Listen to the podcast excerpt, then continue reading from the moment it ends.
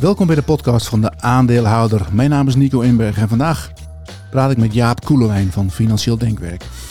We praten onder andere over de inflatieverwachtingen voor volgende week als het CPI-cijfer loskomt, de invloed van de arbeidsmarkt op die inflatie en wat volledige werkgelegenheid betekent voor de kans op een recessie. Ook aandelen komen langs, onder andere de Rabobank ledencertificaten, de nieuwe AEX-component Exor en wat er aan de hand is met Flatex de Giro. Zijn je beleggingen en je geld daar veilig? Daar geven we een antwoord op. Je kunt deze podcast ook met beeld erbij bekijken. Dat kan via YouTube. Zoek dan op YouTube naar de aandeelhouder en dan vind je ons vanzelf. Tot 14 december loopt er nog een actie bij de aandeelhouder. Wie lid wil worden, die krijgt drie extra rapporten met drie aandeeltips van drie experts. En tot slot, bij de aandeelhouder zijn we je ogen en oren op de beurs. We maken wekelijks een online beursmagazine dat we elke zaterdag aan onze leden sturen. Voor slechts 14 euro per maand krijg je toegang tot alle informatie en helpen wij jou met het maken van betere beleggingsbeslissingen. Veel luisterplezier.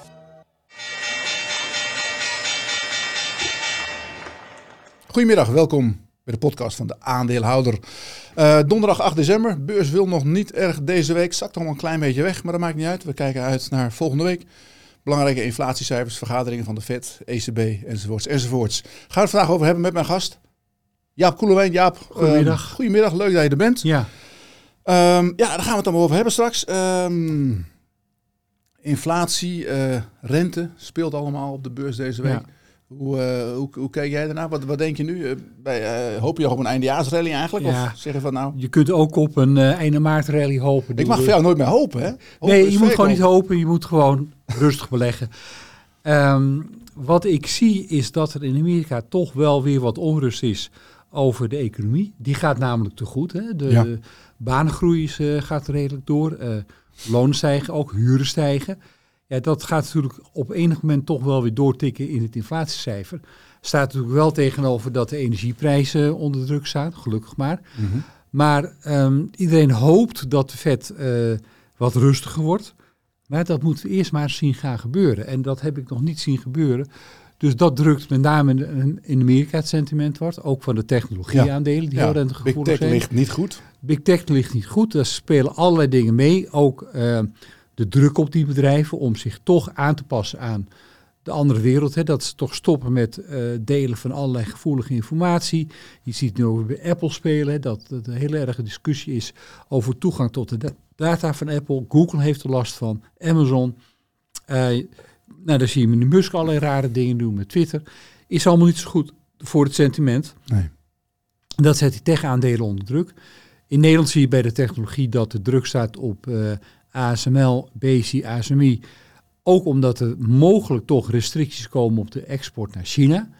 Ja, al die factoren bij elkaar, of ze nou zich hebben gematerialiseerd of niet, zijn niet goed voor het sentiment. Nee, het geeft onrust. Onrust, en dat is altijd slecht. Oké, okay. nou daar gaan we eens even naar kijken. Um, waar ik mee wil beginnen is eigenlijk de, de, de arbeidsmarkt. Vorige week, was het vorige week of die week ervoor, een, de laatste toespraak van, van uh, Powell. Uh, da daar reageerde de beurs eigenlijk goed op. Die ging 3% omhoog. Uh, ja, de Nasdaq zelfs 5%. Is allemaal alweer weer weg trouwens. Maar goed, hij zei heel erg van... Ja, um, het gaat eigenlijk wel de goede kant op. Maar de, de arbeidsmarkt is een, nou, punt van zorg. Maar ze willen eigenlijk naar, naar een, een, een ja, maandelijkse groei van die arbeidsmarkt van, van 100.000. Ja. We zitten nu echt erboven. 200, 250.000. 250.000 ja. was zelfs de laatste keer hoe belangrijk is die, die arbeidsmarkt in het uh, gehele spectrum? Zeg maar? Als je nou bijvoorbeeld kijkt dat, dat iedereen werk heeft nu, er is ja. een soort van, van ja, uh, werkloosheidspercentage van 3, uh, 3,5 procent. Extreem laag, ja. ja. Um, en, en met in, in het achterhoofd dat iedereen praat over een recessie. Maar stel, we hebben allemaal werk. Ja. hoe, hoe speelt dat dan op elkaar in? Ja, nou, die arbeidsmarkt is een bijzonder fenomeen. Dat zie je in heel veel westerse landen, ook in, in Nederland en zelfs in landen als Duitsland. Dat heeft alles te maken met uh, ontgroening enerzijds en de vergrijzing anderzijds. Uh, er komen minder jonge mensen in het arbeidsproces, mm -hmm. omdat er gewoon afgelopen decennia minder kinderen zijn geboren. Is eigenlijk al een ontwikkeling die sinds de jaren 60 aan de gang is. Ja. Nou, je ziet nu dat er hele cohorten, hele proppen mensen uit die arbeidsmarkt gaan. Uh, je ziet ook dat er heel veel mensen zijn die zeggen, nou, uh, al dat harde werken tegen een minimumloon, dat hoeft voor mij niet meer. Dat noem je de quitters, uh, de great, um, de term ben ik even kwijt. Het is niet de great resignation, maar de great quitting. Ja. Um, Mensen laten zich blijkbaar wat minder uh, opjagen. Dat zien we ook in Nederland. Hè. Iedereen heeft over, nou, ik wil wel werken, maar wel parttime graag. Hè? Ja. en ook nu met uh, alle maatregelen rondom kinderopvang uh, ja, wordt het steeds moeilijker om allebei fulltime te werken. Maar het is natuurlijk ook waanzin als je kijkt wat je moet. Ik had dat zelf al in mijn tijd. Wat je, je moet betalen voor de kinderopvang. Het is enorm, ja. Het loont echt niet de moeite om dat, dat je vrouw die, die twee andere dagen ook gaat werken. Nee, jij ook, niet. Uh, moeten wel lasten eerlijk verdelen. Dat is een heel groot probleem. En um, wat je nu het bizarre is in Nederland, gaan we de kinderopvang uh, gaan we gratis maken. In die zin dat we we geven de, de ouders mogen dat betalen, maar uh, de tarieven vanuit de overheid zijn niet kostendekkend. En wat denken de aanbieders? Nou ja, het wordt toch betaald, dus we gooien onze prijs omhoog. Ja. ja. Een hele domme maatregel, want die werkt vooral in het voordeel van mensen die al een goede baan hebben en een goed inkomen hebben. Uh, die betaalden het toch al en die krijgen het nu gratis. Dus een enorme transfer naar de mensen die het al goed hebben. Terwijl de mensen die juist het nodig zouden hebben, de, de laag betaalde mensen, die hikken op tegen die veel hogere kosten. Ja. Dus je kunt je voorstellen wat daar gaat gebeuren. Dan gaan vooral vrouwen, helaas, die gaan zeggen, nou, weet je, uh, een dag mama erbij, een dag schoonmama erbij, uh, uh, papa een dagje, ik een dagje, nou dan werk ik drie dagen. En dan heb ik misschien maar één of twee dagen kinderopvang nodig. Ja, ja. En Nederland is, part is kampioen parttime werken. Kampioen parttime werken, Met name ja. vrouwen, die, die, ja. ja. die doen dat graag wel fijn dat woensdag en vrijdag op de weg rustig is. Ja. Maar uh, is dat iets wat, wat aangepakt moet worden? Aanpakken vind ik moeilijk. Het is um, wel een probleem. Je hebt een heleboel hoogopgeleide vrouwen, ook die helemaal geen kinderen hebben. Ik, heb de afgelopen week weer een aantal gesprekken gevoerd met vrouwen die zeggen: Ja, ik wil wel werken, maar vier dagen is wel mooi, want ik wil een dag voor mijzelf. Ja. Dat willen wij ook wel graag, toch? Ja, wil ik ook wel graag. En dan gaan ze dus koffie drinken met elkaar en uh, uh, andere dingen doen. Ja, het is je eigen keuze natuurlijk. Hè, maar er gaat wel heel veel human capital verloren. Ja, ja dat is zonde. Heel veel vrouwen zijn hoog opgeleid. En die zetten hun capaciteiten maar beperkt in. Knellen ook hun carrièrekansen af. Want toch, helaas, ja. is nog steeds de dominante cultuur.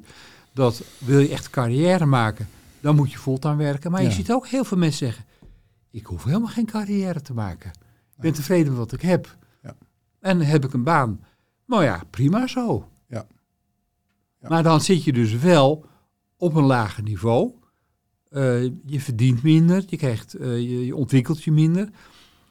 Uh, ja, en dan krijg je het bizarre probleem, als je meer gaat werken, dan raak je toeslag hier kwijt, de toeslag daar.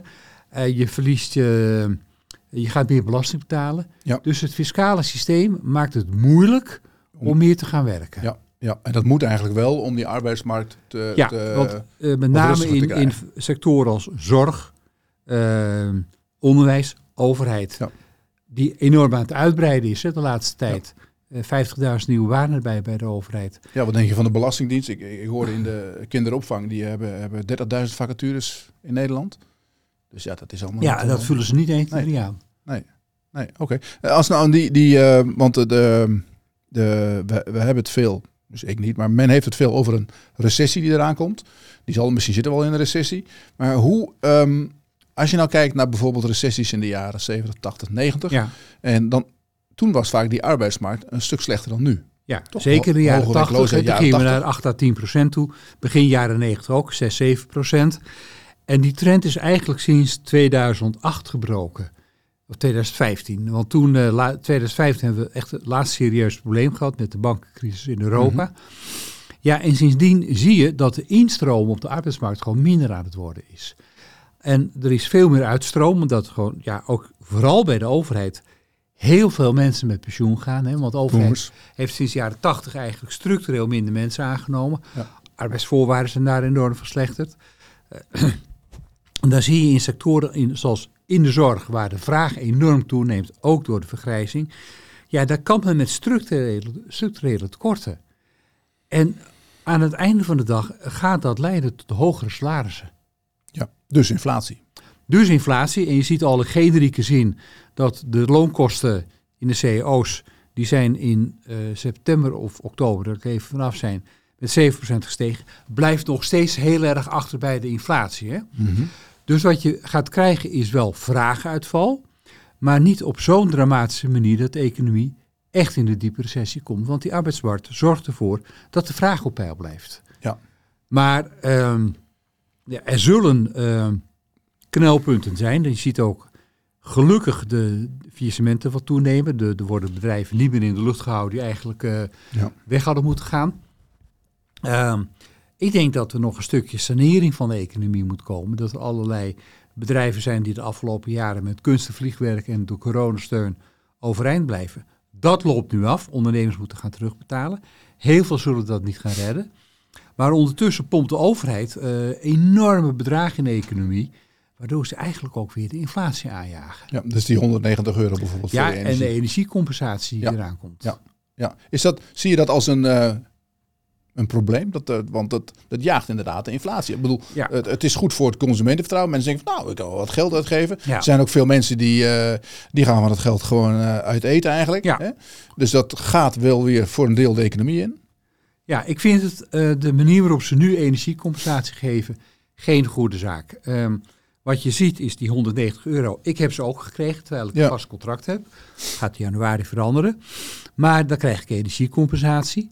Ehm, het komt veel terecht bij mensen die het eigenlijk niet nodig hebben. En je zou eigenlijk dus het beste de mensen die het echt nodig hebben direct geld kunnen geven. Nou, dat kan die Belastingdienst met al zijn vacatures niet aan.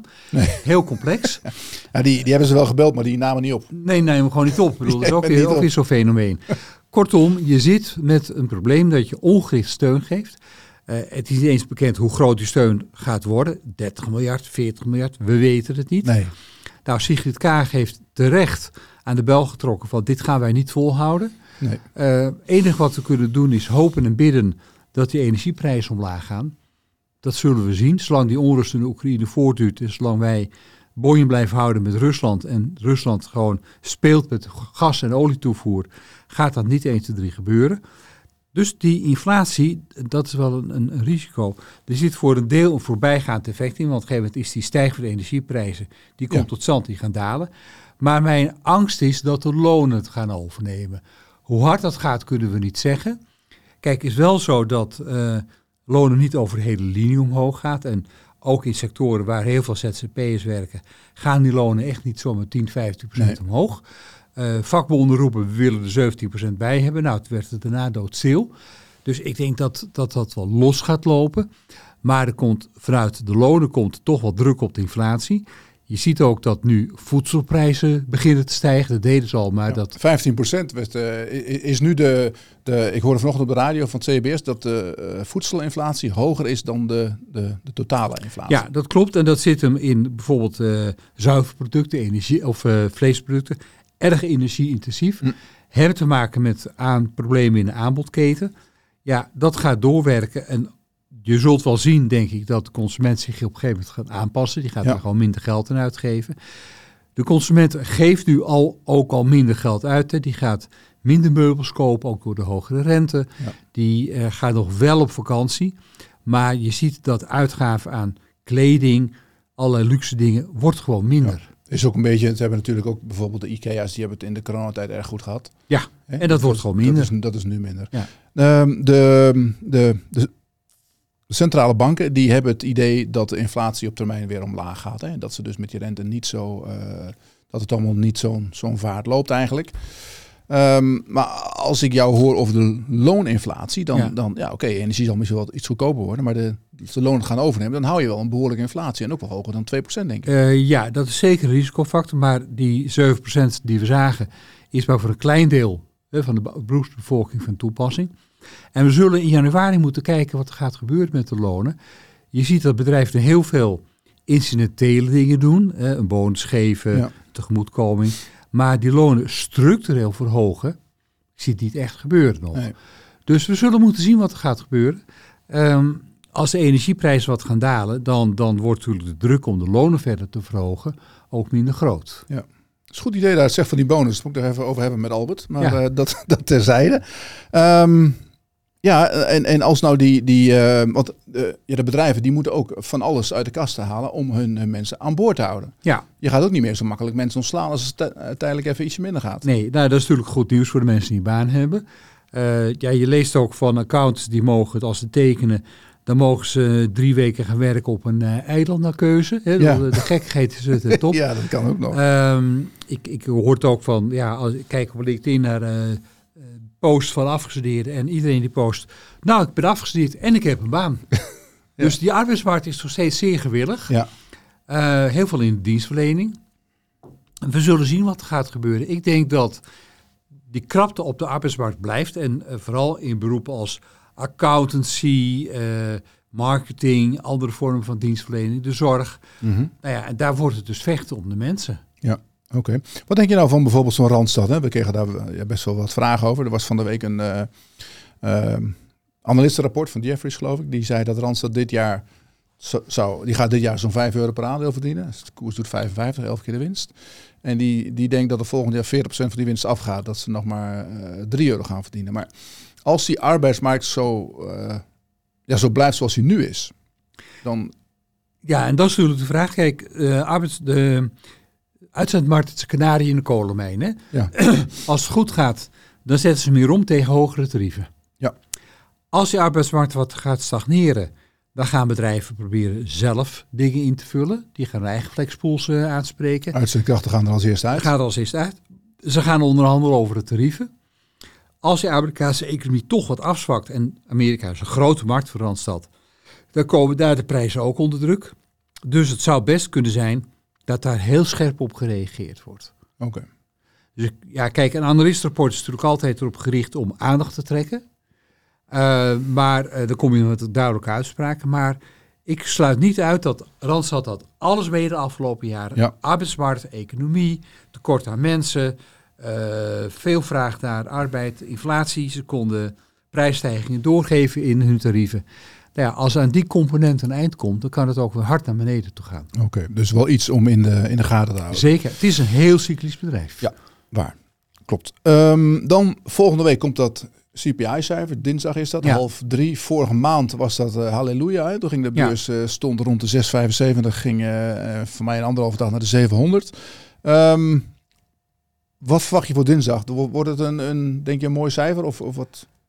Het is toch wel allemaal wat goedkoper er, geworden. er zit zoveel volatiliteit in, hè, maar ik zie wel dat de energieprijzen dalen, Ja. met name van olie. Olie staat op iets van eh, onder de 80, nou dat was een tijd geleden nog eh, boven de ja, 100. ja, staat nu rond de 73, 74. Ja, eh, gasprijzen staan ook wat onder druk, hangt erg af van het weer. Ja. Maar als ik dan lees dat er eh, in de Noordzee nu 100 tankers liggen in afwachting van prijsstijgingen, dan is het natuurlijk zo dat op het moment dat die prijzen weer eventjes stijgen, komen al die schepen weer het land, aan Ja. land. Want ja, je moet toch van het gas af om die eh, cash eruit te halen. Ja. Eh, ik, ik verwacht niet dat gasprijzen heel spectaculair omhoog zullen gaan. Eh, je ziet ook dat in de industrie heel fors wordt bezuinigd. Dus ja, ik denk dat het ehm, zou kunnen meevallen, maar met wel zou kunnen. Ja, en als het maar een beetje meevalt, dan wordt iedereen weer heel erg vrolijk. Ja. ja. ja, nee, dat, dat kan. Ja. En als het ziet- tegenvalt, Nou ja, dan, dan hebben we een fors probleem. Maar je ziet nu ook bijvoorbeeld de lange rente dalen. Hè. Die is Ja. van 2,8 naar 2,1 gegaan. Eh nou ja, terwijl een tijd geleden nog de verwachting was dat we naar de 4% zouden gaan. Ik zie het niet gebeuren. Yieldcurve, korte ten opzichte van de lange rente, is negatief. Wat duidt op een afzwakking van de economie. Kortom, er staan aan het rentefront een aantal indicatoren op dalen. Ja. Inflatie, ik zie een aantal indicatoren in ieder geval niet op een spectaculaire sprong omhoog. Nee. Nou ja, dan zou het kunnen zijn dat het meevalt. Ja, en dan worden we weer met z'n allen eventjes eh, euforisch. Ja, ja. Nou, dan hebben we nog anderhalve week voor die eindejaarsrally. Ja. Want Tot nog toe schiet het weinig op, moet ik eerlijk zeggen. Ja. Kijk je nog een beetje naar het WK of niet? Of Af en toe, eh, ik ben wel druk bezig met de vraag of ze Messi kunnen stoppen. Ja. Eh, het valt me op dat die man trouwens ongelooflijk onder de tattoo zit, maar dit even ja, ziet er niet uit. Ziet er niet uit. Ehm, ik sluit niks meer uit. Nee. Maar de, eerste drie wedstrijden was niks. Nee, maar ze hebben wel ge- gelijk gespeeld en gewonnen. En Ja. van Amerika hebben ze ook met 3-1 gewonnen. Nee, dat klopt. Dat met was mooi echt een, voetbal en eh, mooie goals. eh, tweede helft was echt eh, een goede wedstrijd. Ehm, ik, eh, Nederland is natuurlijk wel een land dat in toernooien groeit. Hè? Eh, Ja. 1988 toen hebben wij de eerste wedstrijd van Rusland verloren. 1-0, ik weet het nog goed. En de tweede wedstrijd, de laatste wedstrijd, dankzij goals van Gullit en eh, Marco Verbasten, fantastische wereldgoal, hebben we gewonnen. Toen hebben we, het, als je, als je terugkijkt naar dat toernooi, hè, ik was, was toen 21, uh, we hebben wel heel veel mazzel gehad. Want ik, die tweede wedstrijd tegen Engeland, die wonnen we met 3-1. Toen kwam Van Basten erin. En die schopte er nog eentje in. Die, die maakte een hat Maar ja. je, je zag, de Engelsen hebben ook heel veel kansen gehad toen. Ja. Dat had ook andersom kunnen gaan. Maar ja, je ziet nu weer dat er ook uh, spelers die geplaceerd waren, weer mee kunnen gaan spelen. Ja. Nou, ja, uh, sluit niks uit. Nee, oké. Dus nou, ik zet voor jou dan een eentje neer. We gaan gewoon winnen. Ik denk ook dat we gaan winnen van de Argentinië, want die verdediging van hun stelt helemaal niks voor. Maar en we hebben een geweldige doelman, hè? Uit eh, Noppert. Noppert, uit Groningen. Ja, dat is een topper. Heerenveen trouwens. Toppert, Heerenveen. Nou, hij doet echt wel goed. En ik denk ook dat Van Gaal hem ja, bewust gekozen heeft omdat hij zo lang is. Hè? Want uh, als je nou... Dik twee meter is die keer. Zag hoe die Mbappé scoorde tegen, tegen Polen. Die prikt die ballen gewoon in de bovenhoek. Ja, die had en de kon die niet, die kon er niet bij. Die had hij gepakt. Ja. Dus, dus wel een... Uh, en een penalty killer, denk ik. Ja. Maar goed, um, we zijn hier natuurlijk om over de beurs te praten. Ja, voetballers af en toe ook een beetje over het WK. Dus er zit een grote overlap in, hè? Ja. Uh, we, we, doen ook nooit een webinar op de avond dat er voetbal is. Nee. Dus altijd moet zorgen dat... Uh, ik hoorde van iemand die had het een keer gedaan. En die zei toen van, nou dan doe ik... Uh, bij BNP was het van mij. Die zei van, nou als er dan een doelpunt is, dan zeg ik het wel. En die zei toen van, nou, er wordt net gescoord de Ajax, maar toen ging iedereen kijken naar die goal. Ja. En toen was alle publiek weg. Dus, dus niet, uh, dat is gewoon niet verstandig. Nee. Ja, er zijn nog wel wat meer dingen gebeurd deze week. Nogal. Waar ik graag je mening over hoor. Uh, we hebben een wisseling van de wacht in de AEX krijgen we. Ja. Per, uh, op de expiratiedag, volgende week vrijdag is dat, gaat ons aller Justy Takeaway, die gaat de AEX verlaten. Jitse Groen. Een klein beetje met de staart tussen de benen. En we krijgen een, een, een, heel mooi bedrijf terug uit Italië, Exor. Nou, ik vind het niet Jij bent een groot fan van dat bedrijf, begrijp nee. nee, nee kijk, mijn eerste bezwaar is, het is een holding. Ja. En holdings ehm, zijn per definitie niet transparant. Je hebt allemaal diverse activiteiten bij elkaar. Je kunt als belegger niet met een duidelijke visie op een bedrijf beleggen. Uh, ja, er zit Ferrari in en er zit uh, die Economist zit erin en er zit uh, Fiat zit erin. Ja, het is een Italiaans bedrijf met de bijbehorende Italiaanse mores. lange reeks van toch ongelukken, schikkingen met de fiscus. Daar word ik allemaal niet blij van. En Agnelli zijn het. Agnelli, ja. het, is, het is van de familie Agnelli. De achterkleinzoon van Agnelli is, nu de grote baas. Wat mij tegenstaat aan dit bedrijf is dat het voor de Nederlandse economie geen waarde toevoegt. Er zit daar op de Zuidas een kantoortje met vijf mensen om uh, aan wat knoppen te draaien. De CFO is trouwens in Nederland, dat kwam ik achter. Ja. Uh, Guido de Boer is de oud Heinekenman. Maar goed, ja. dat is het enige wat in Nederland ja, is. Ja, leuk. Maar het voegt voor de Nederlandse economie Los van af en toe uh, een pizzabezorger, weinig toe. En je hebt natuurlijk wat accountants en advocaten die eromheen hangen. Uh, Just e-takeaway was natuurlijk ook een zeer internationaal bedrijf met een omstreden businessmodel, wat misschien niet houdbaar is. Maar ik ben niet zo blij met dit soort bedrijven. Kijk, ik heb liever een bedrijf als AXO in de, de beursgraadmeter zitten of ASML. Die maken tenminste dingen en die doen iets in Nederland. Ja. Die voegen waarde toe voor onze Nederlandse economie, voor onze Nederlandse infrastructuur. En Agnelli is net zoals uh, Proces of uh, Exor een holding met belangen in China bij Proces, die van Tencent, die je ook niet moeilijk kunt beoordelen. Uh, koersen zijn erg bewegelijk. Ja, en, en, er wordt natuurlijk, kun je je nu voorstellen, er wordt eindeloos geschreven over de discount die erin zit. Mijn advies is, als er een discount in het bedrijf zit, is dat met een reden. Ik mag herinnering, herinnering roepen dat Stotter, Stad Rotterdam heeft 50 jaar een discount gehad, omdat het overgenomen zo, of uh, een overnamepremie gehad. Nou, Die is er uiteindelijk wel uitkomen rollen. Maar ja, uh, ook een bedrijf als uh, Fortis, zat ook een forse discount in. Hè, en, en bij ING kon je 2008 kon je, nee, 1998, tijden van de Azië-crisis, kon je de verzekeraar kopen, kon je de bank er gratis bij krijgen. Ja, ja. ja het is niet een normale eerlijk spel.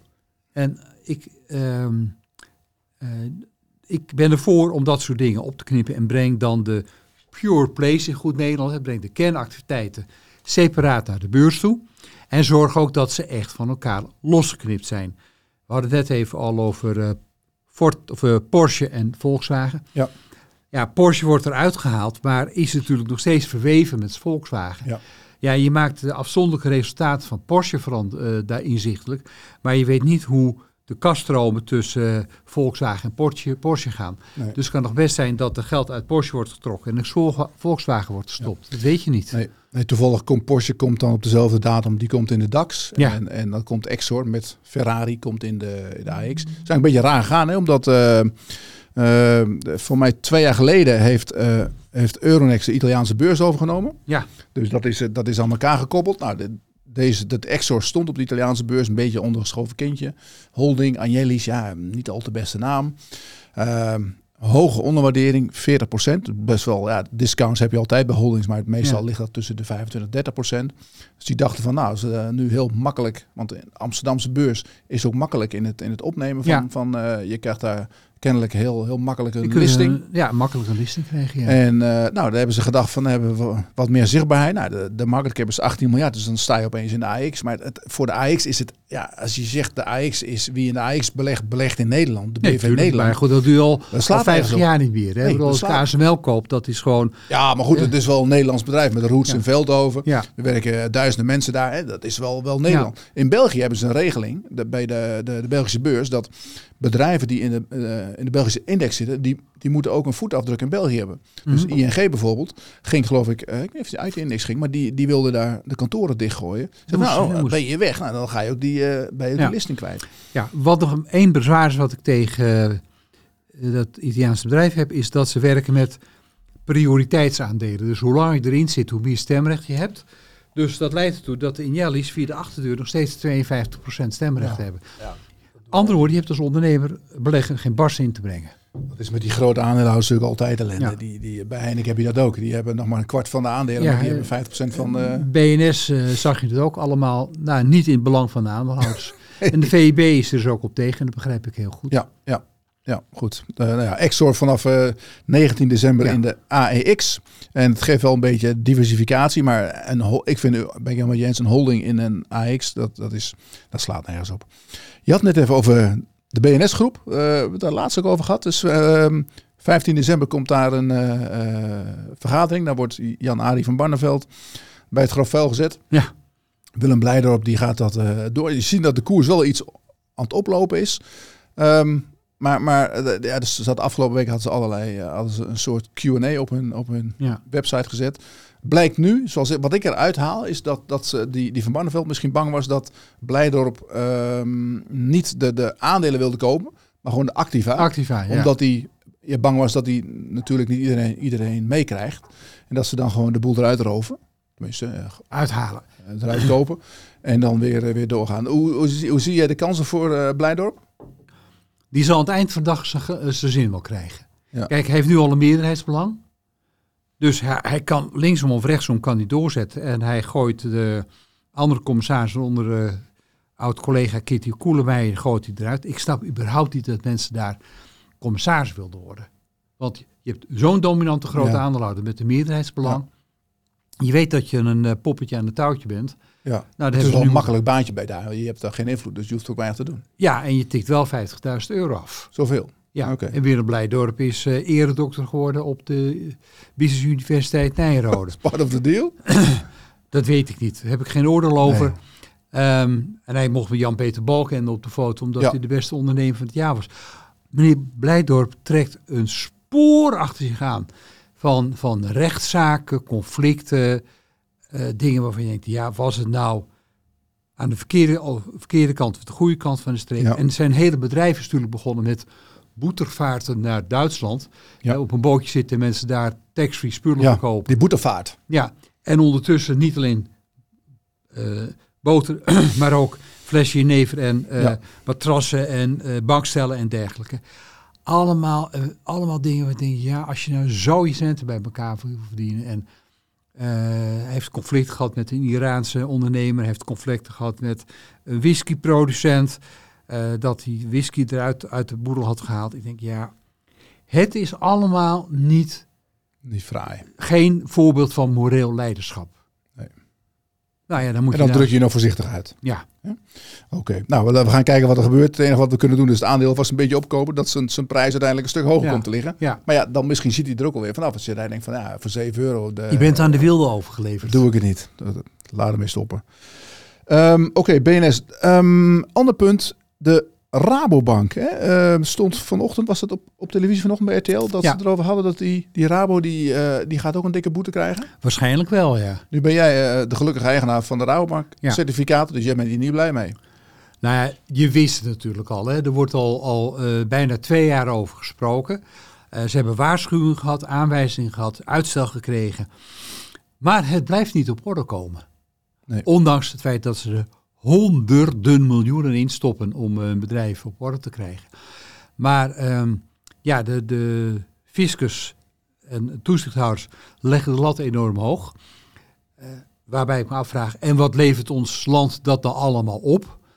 Want mensen die echt willen witwassen, die zorgen wel dat ze dat op een andere manier doen. Die Ja. gaan wel de wereld van de bitcoins en de ondergrondse banken in.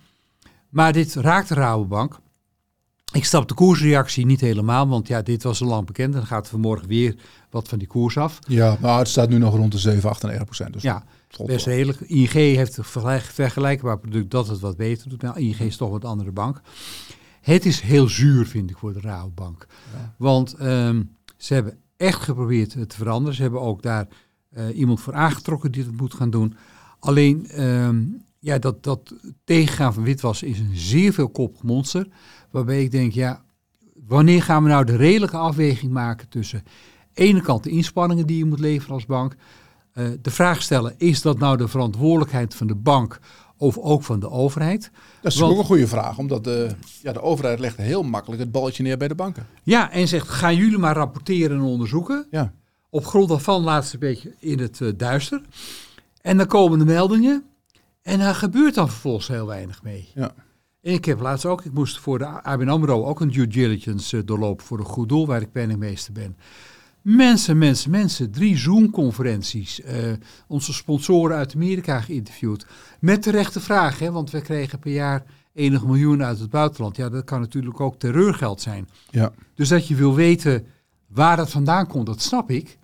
Maar er zijn wel bij de ABN AMRO drie, vier mensen mee bezig. Wij zijn er mee bezig.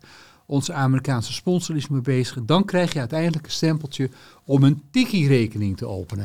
nou ja, weet je, dan denk ik van... eh, wat is het resultaat wat je boekt? Terwijl als je naar kijkt, denk je van... wij zijn geen eh, eh, islamorganisatie. We hebben geen banden met Afghanistan, Afrika, weet ik het allemaal. Nee, gewoon met een keurig organisatie met de hoofdkantoor in. New York. Eh, we hebben in Nederland een keurige organisatie, maar je wordt wel bevraagd. Ja. Ja. Nou ja, het is niet anders. Kunnen die banken dat niet gezamenlijk oplossen? Want ik, Nou, dat- wat ik nu hoor is dat ze allemaal duizenden mensen aan het werk hebben. Die, die, eh, dat zijn geen goedkope eh, Nee. arbeidskrachten. Nee, daar zijn ze mee bezig. Hè. Ze willen een soort gemeenschappelijke database eh, bouwen. Maar daarvan is weer het probleem. Alle informatie over de klanten gaat in de gemeenschappelijke database. Wat gaat men daarmee doen? Ja. Want waarom zou een centraal instituut inzicht moeten krijgen in al mijn banktransacties? Ja. En denk je, ja, eh, hoe gaat het met mijn privacy? Meneer Koelewijn, waarom heeft u om drie uur s'nachts eh op de Grimburgwal eh, in een kroeg 50 euro gepind? Wat deed u daar? Ja, moet ik dat uitleggen aan de bank? Ja. En die vraag kun je op een gegeven moment wel stellen, gesteld krijgen. Ja. En ik denk, wat vang je ermee? Ehm, je vangt niet de, de hashhandelaar die per jaar 2, 3 miljoen omzet eh, wil witwassen, want die heeft dat op een andere manier wel geregeld. In Italië, heb je dat gehoord? In Italië, daar willen ze toch, die, die gaan terug naar cashgeld. Hè? Die willen dat onder de 60 euro, hoef je niks te kunnen verantwoorden of zo op een of andere manier. Dat is het veelkoppige monster van belastingontduiking in Italië. Ja. Dat is gewoon niet onder controle krijgen. Eh, belastingmoraal in Italië is slecht, eh, ICT-structuur is slecht, er is onwil. Ehm, ja, mensen willen dat niet en die, ze saboteren het gewoon. Ja. Ze kunnen wel goed koken. Dat is een van mijn grootste passies. Voor jou? Oh, heerlijk. Serieus? Italiaans eten, nou, je Wat, kunt wat, wat kan je goed maken?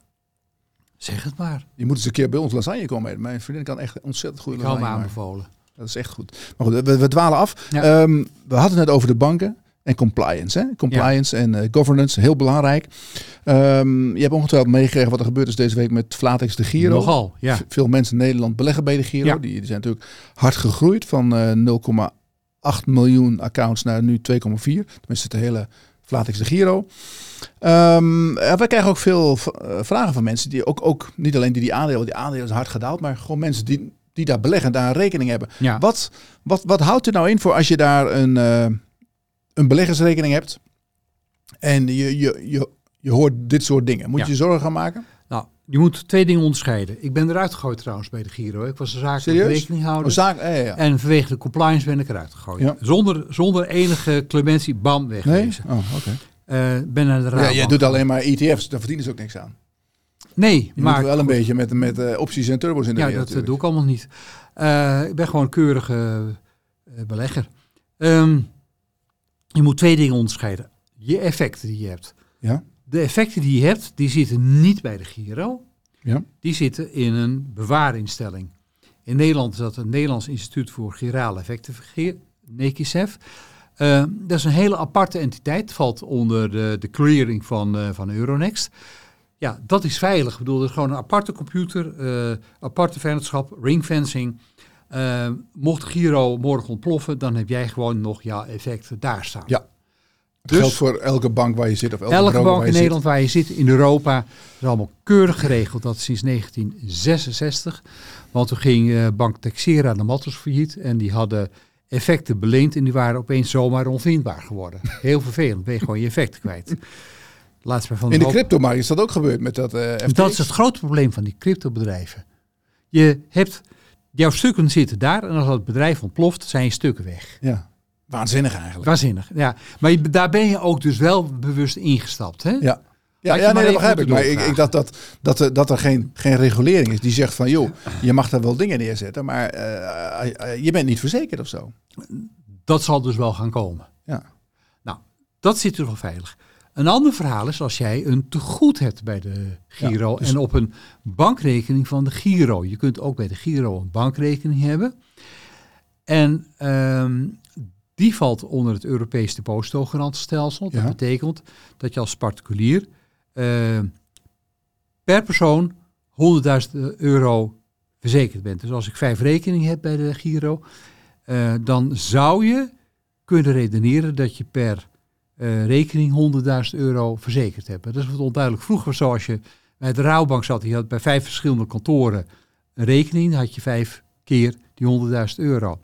Dat zou je even goed moeten Ja, uitzoeken. ja, volgens mij, want ik heb, ik heb opgezocht in Nederland en daar staat heel duidelijk per persoon, per bank. Dus als jij... eh, Dus een tonnetje per persoon. Ja, voor mij is Ja. een tonnetje per persoon. Als je met je of je vrouw of je tante Ja. rekening hebt, twee keer 100.000 Ja. euro. Excuus. En dat valt dan Ja. in dit geval onder het Duitse... eh, Ja, maar goed, die eh, Duitsers zullen ook wel betalen. hetzelfde als hier, ja. Eh, je moet dus opletten of je niet over de ton heen gaat. Wie betaalt dat eigenlijk? Stel, de, het gaat mis en je krijgt 100.000 euro terug. Is dat de, de, de regering of de overheid? Of de in beginsel de gemeenschappelijke Duitse banken. Of het fonds wat daar tegenwoordig voor opgericht is hè, binnen Europees verband. Ehm is een Europees garantiefonds en dat wordt nu gevoed door de bank en door jaarlijkse stortingen. Eh, het kan ook zijn dat er besloten wordt uit dat fonds het geld te halen. Maar kijk, de praktijk is dat in eerste instantie de centrale bank die centen even ophoest. Ja. Dat hebben we bij iSafe ook gezien destijds en ook bij die Russische bank die recent is failliet te gaan. Dan schiet de Nederlandse bank dat geld gaat vrij snel schiet dat voor. En die gaat dat vervolgens ophalen bij de andere banken. Ja. En als het echt niet meer kan, dan komt het uit het fonds. En wat je zag bij de ABN AMRO en Fortis en zo, dan puntje bij paaltje, dan lapt de belastingbetaler. Ja, is toch wel apart. Want stel je hebt, je hebt, een, je hebt een land met, eh, laten we zeggen, tien banken. Er komt er eentje bij, die gaat onder alle prijzen duiken. Eh, die pakt de klant af van de andere Ja. en die gaat een jaar later failliet. En dan moeten de andere banken moeten dat betalen. Dat is dus het hele vervelende van overheidstoezicht en garanties. Het kan uitlokken wat je niet wil. En dat zag je bij iSafe natuurlijk ook. Grote advertenties. Jullie vallen onder het Nederlandse depositogarantiestelsel. Dus je zag dat eh, mensen zoals mijn broer, eh, die gingen ook bij eh iSafe zitten. En die kreeg het halve centje extra. En die belde mij op een gegeven moment op een morgen in paniek op. Ik kan niet meer bij die rekening kopen. En ik zeg, nee, wat zou er nou toch aan de hand zijn? nou moet jij eventjes gaan zweten, jongen. Je bent gestraft voor je hebberigheid. Zal ik een pannetje soep komen brengen vanavond? Dat heb ik op BNR gezet. Dus dat Peter? Eh, Willem Koelewijn. Peter is de achterneef Oh ja, sorry. van mijn... eh, de vader van Peter Koelewijn is de achterneef van mijn opa. Dus dat is heel ver weg. Achterneef van je opa. Ja, en het zijn allemaal visboeren. Ja. Dus als jij wijn ergens op de markt ziet staan en aanbrongen, dan is dat familie Ja? voor mij. Zoals Spakenburgers, hè? Allemaal spaken. Ik was daar laatst. ik- we- Wij moeten daar af en toe voetballen. En daar heb je dus Spakenburg en hoe heet die andere club? Eh, IJsselmeervogels. IJsselmeervogels. En ben jij een rode of een blauwe? Ik ben een blauwe. Een blauwe, oké. Ja. Leuk. Leuk. Maar dit is ongelooflijk wat ze daar uit de grond hebben gestampt. Ja, en ze hebben dat eh, stadion gemeenschappelijk, hè? Spakenburg en IJsselmeervogels. Serieus? Ja. Oké. Oh, dat wist ik niet. Ja. Maar eh, het is zelfs zo dat als... eh, je hebt daar gemengde huwelijken. Dat betekent dat de rode met de blauwe Ja. is getrouwd. Dat mag tegenwoordig. Dat mag, ja. Maar eh, je hebt dan mensen die gaan eh voorafgaand aan de derby, die vaak niet doorgaat omdat ze elkaar de hersens inmeppen. Ja. Eh dan gaat degene die eh, eh, als IJsselmeervogels thuis speelt, dan gaat degene die voor Spakenburg is, die gaat dan gewoon soms een paar dagen ergens anders wonen. Omdat de spanningen te hoog oplopen. En dit gaat over voetballen, hè? Ja, ja, precies. Ja, maar heel belangrijk. Ja. Er is nog een derde club trouwens, Eemdijk. Ja, Maar Ja. die, die zit een beetje aan de ja aan de- die de vallen buiten het dorp en zo. Ja. Dus, eh, Ja. ja. Oké, nou, leuk om te horen. Dat. Ehm, ja, we zijn er bijna door, dames en heren. We hebben nog één onderwerp. Jaap, moeten we even over hebben. Vastgoed. Eh, we hebben van de week, van de week, vandaag zelfs, een artikel uitgestuurd. Eh, donderdag is dat, over Blackstone. Ja. En Blackstone is best wel een ja, bijzonder iets nu. Hè? Blackstone heeft een fonds opgezet in 2017. was enorm succesvol. ja. Ze haalden daar trouwens 3,6% elk jaar uit aan fees. Met, met alle winsten die ze maakten. Nogal, ja. Maar die zit nu op slot. Ja. En, en wat, ehm je, je hebt hier over ingelezen, wat, wat, wat houdt het nou in voor die vastgoedmarkt? En voor beleggers? Nou ja, dat betekent dus dat ehm, eh, de, de, de stormbal, ja. gebrek aan liquiditeit, is geheven. En ik vind dat heel zorgwekkend. Ik ben zelf ook toezichthouder geweest bij een vastgoedfonds. En wij moesten op een gegeven moment ook zeggen, wij sluiten die interne markt, onderhouden wij niet meer. Oké.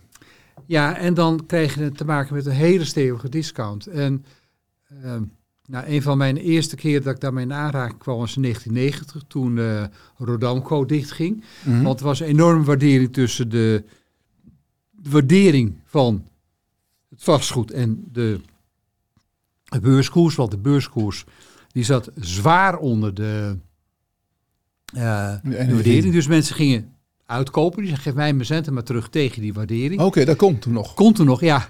En dat fonds liep natuurlijk totaal leeg. Ja. Nou, het hebben ze dat dicht moeten gooien, waarna de koers met... eh, nee, de beurskoers volgde de waardering. Maar als jij ziet als belegger dat de waarderingen door taxateurs gaan dalen, Ja. dan haal je natuurlijk je geld eruit. Ja, Nou, ja. Dat dacht iedereen. Nou ja, en dan krijg je dus dat zo'n fonds leegloopt. En dan kan de beheerder weinig anders zeggen dan dat ze dichtgooit. Is ook bij Triodos gebeurd, hè? ja, nog steeds een Met probleem. hun, eh, met hun certificaten. Op het moment dat de waardering geen marktwaarde weerspiegelt, ehm, hangt altijd boven je hoofd dat de zaak klapt. Nou, dat is nu bij Blackstone gebeurd. Ja, kijk eens naar je portefeuille als belegger. Kijk eh, hoe jij, hoe, hoe jou, de waardering van jouw fonds tot stand komt. En wees er heel kritisch op.